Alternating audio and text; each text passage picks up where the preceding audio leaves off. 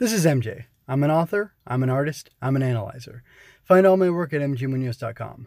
Welcome to Henshin Inspection. Visit mjmunoz.com slash hi for notes and links, and don't forget to subscribe. Like, share, and comment to help me grow. So this introductory episode of Henshin Inspection is going to be talking about what is a Henshin hero?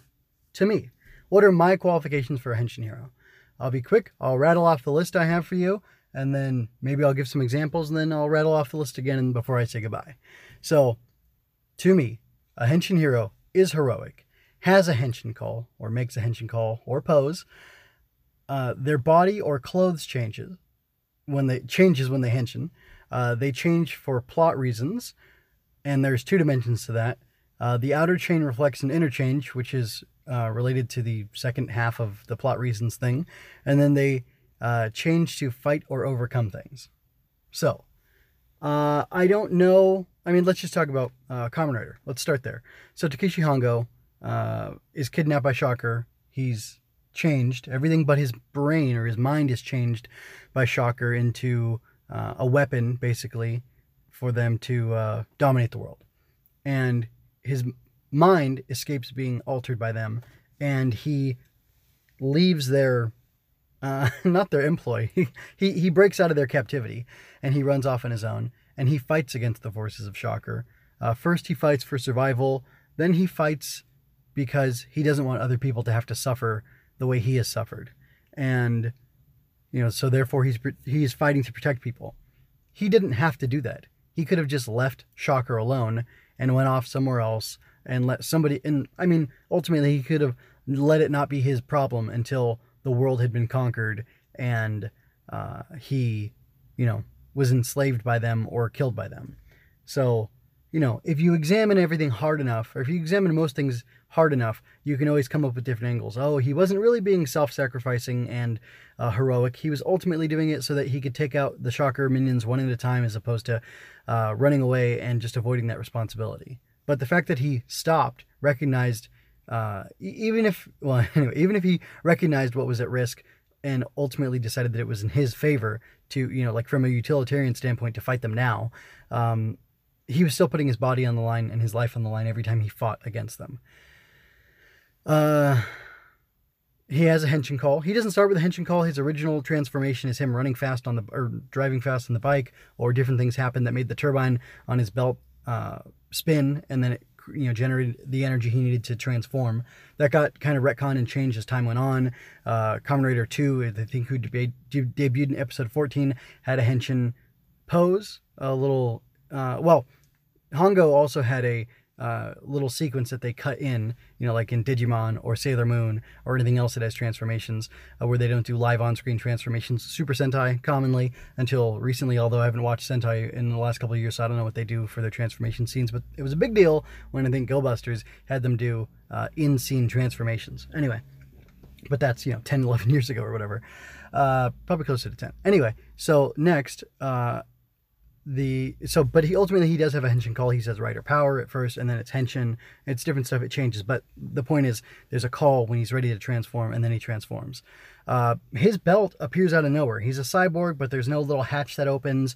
It just kind of appears on him. Uh, it's actually funny. Um, ichimonji a Rider Two uh, calls did I call him Hayata earlier? Anyway, I don't know.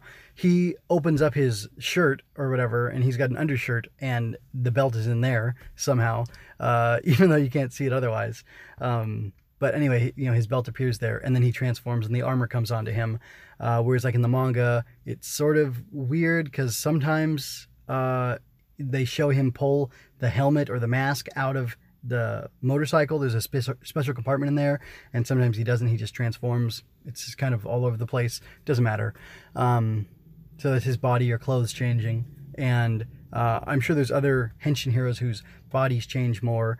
Um, like in Digimon Frontier, which you know Digimon's debatable, or Digimon themselves, they physically transform into a, another form, uh, you know, different creature or whatever. So you know that's that that kind of applies in that respect.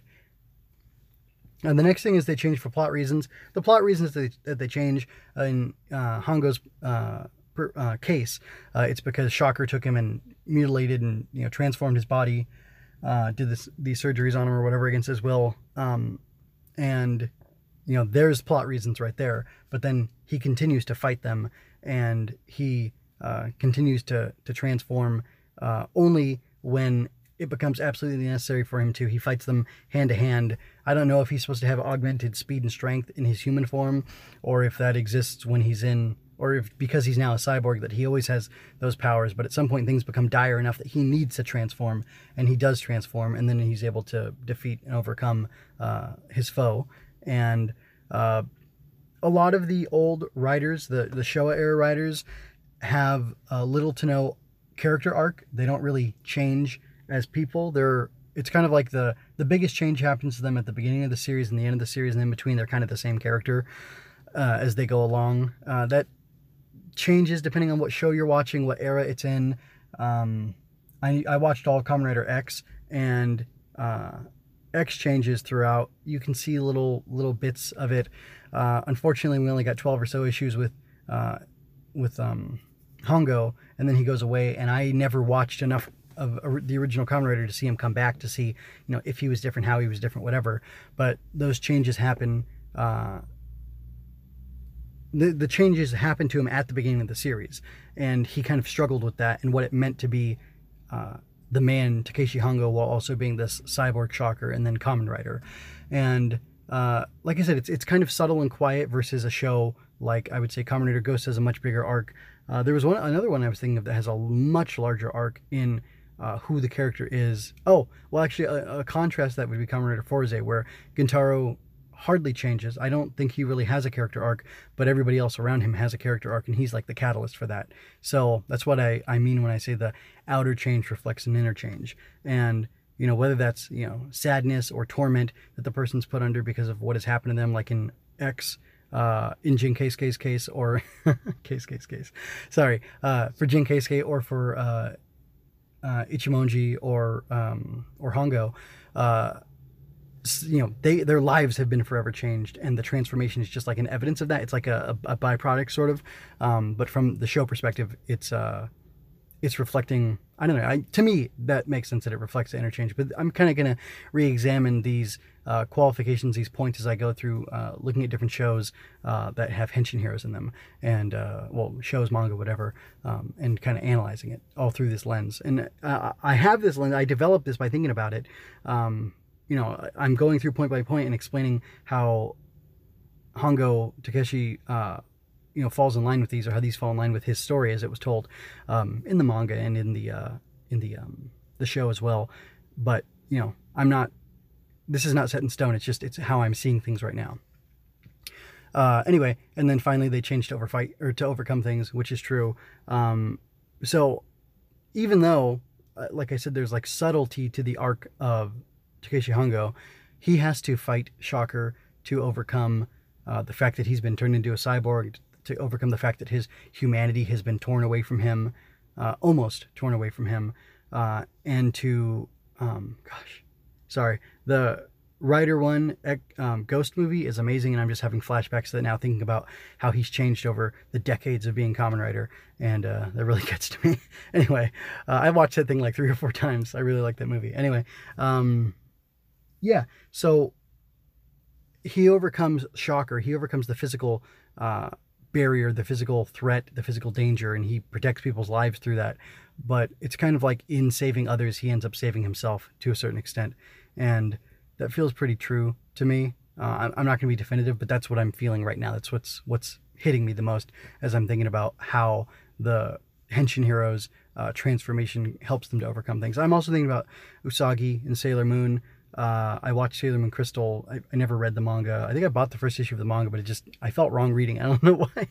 Uh, it was just an odd experience. Maybe if I went back to it now, I wouldn't mind so much. But um, like I've dabbled in shojo, but I don't know. I don't know if anyway. I'm getting very off topic, which I want to do. But uh, I love Sailor Moon Crystal. I've seen all the current stuff, and I kind of think there's an anyway. That doesn't matter. Uh, stay on stay on target here. Um, yeah. Uh, but like Usagi changes throughout, and to me, Usagi is a henshin hero, even though she's a magical girl. Uh, magical girl to me uh, might be a subsection or a subgenre of Henshin Hero. Um, I've watched not the seasons in their entirety, but Glitter Force one and two, or uh, regular and then Doki Doki with my daughters, and um, that that's like hard hitting, like Super Sentai, Kamen Ridery type uh, storytelling and action and drama with the characters, and there's arcs for them and stuff. Um, like today, to me, uh, all the Super Sentai I've seen, except maybe Gokaiger. I uh, know Gokaiger has small arcs for the characters. Um, maybe like Marvelous doesn't get an arc, but everybody else does, or a few of the others do. Um, anyway, it doesn't matter. Uh, but like even watching those, they had strong arcs, and those shows were truncated down from the original Precure uh, run into the you know Saban dub version of it. Um, but still, those had strong character arcs that you like couldn't deny, and they were interesting to watch the characters transform uh, as people uh, throughout the series, even though they were just you know these young girls. So. Um, you know, that's those are two examples of magical girls having that. Uh, I don't really, I can't off the top of my head uh, call to mind what other genres um, exist in the Henshin Hero stuff, uh, like Ultraman's, you know, kaiju stuff, but it's it's Ultraman's tokusatsu, I guess. So, uh, I mean, it is like I don't know how to define it or narrow it down uh, into a uh, a subgenre, so I won't really do that. I'll just kind of put it in with Super Sentai, Kamen Rider, and, and Ultraman all together as a, a, big three of you know these Henshin Hero uh, shows. So. Um, I don't really know what else to say. Oh, here's a good example. Lion Maru G, uh, which I had the good fortune to watch a few years back, uh, does have a character who starts off a certain, or who has, all the characters basically have arcs in that show. It's a really interestingly written show. Uh, it's got some cool fights. It's a, uh, for a older teen audience uh, at minimum i would say based on some of the stuff and there's no actual nudity but there's like adult content uh, talked about in there but uh, the main character whose name I can't remember. I remember Tiger Joe. But I don't remember the other guy. Uh, he has an interesting arc, and um, while there's no form changes or anything other than than the main transformation into the Lion Maru um, or other guy, uh, the way the characters change over the course of the series is interesting, especially because they kind of circle back. And I think in the very final episode, um, we're with our main our protagonist, and he's kind of uh, he's circled back to where he started, but he's also changed, and I think that's interesting. At least that's how I'm remembering it. Anyway, uh, it's been a while since I've seen that, so I can't speak definitively on it. But I do think uh, the Henshin heroes are changed as people through their journey, through their story, and um, I think that's great. And sometimes it gets them set up in a position like the original Kamen Rider, where it's just like this is a never-ending battle. I will always continue to f- struggle against these forces.